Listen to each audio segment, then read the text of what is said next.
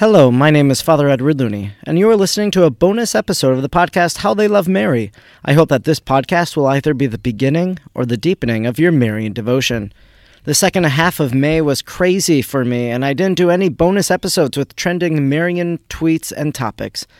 I was happy to provide our weekly interviews with the wonderful guests that I spoke with, but let's look now at how people have been talking about Mary in the recent weeks.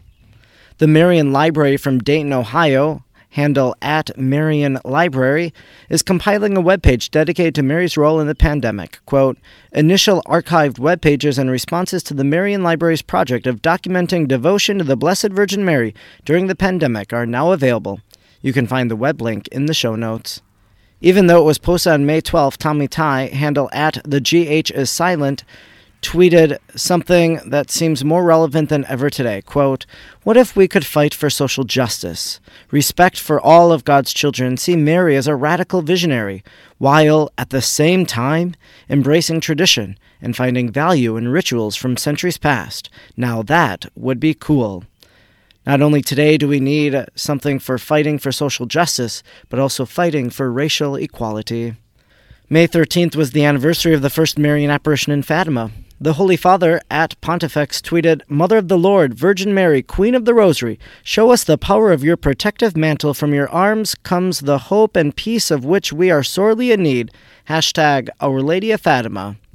Bishop Zubik of Pittsburgh also tweeted about Fatima, quote, Two child visionaries of Fatima died in the flu pandemic of 1918 to 1919, showing why the shrine to Our Lady is closed on the anniversary of her apparition.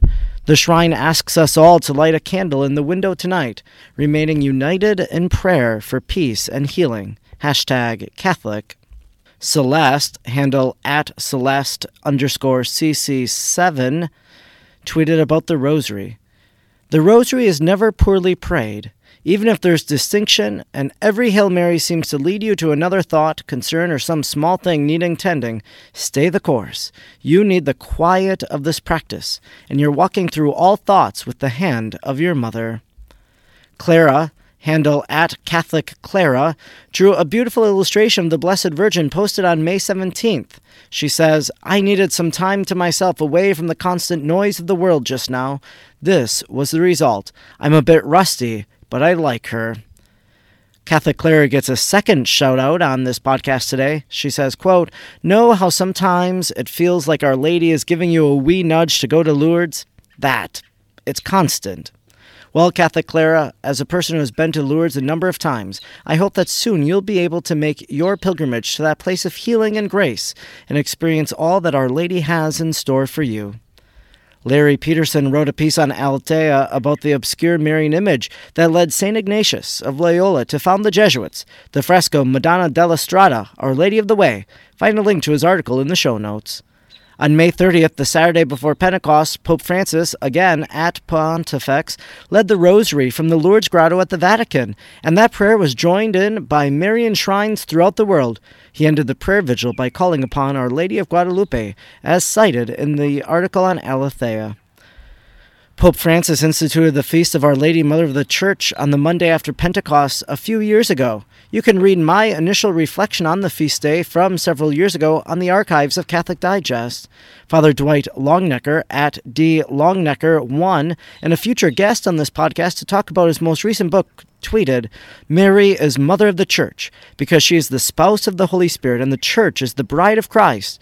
When you get the Bible's nuptial imagery, you'll be even more in love with Mary.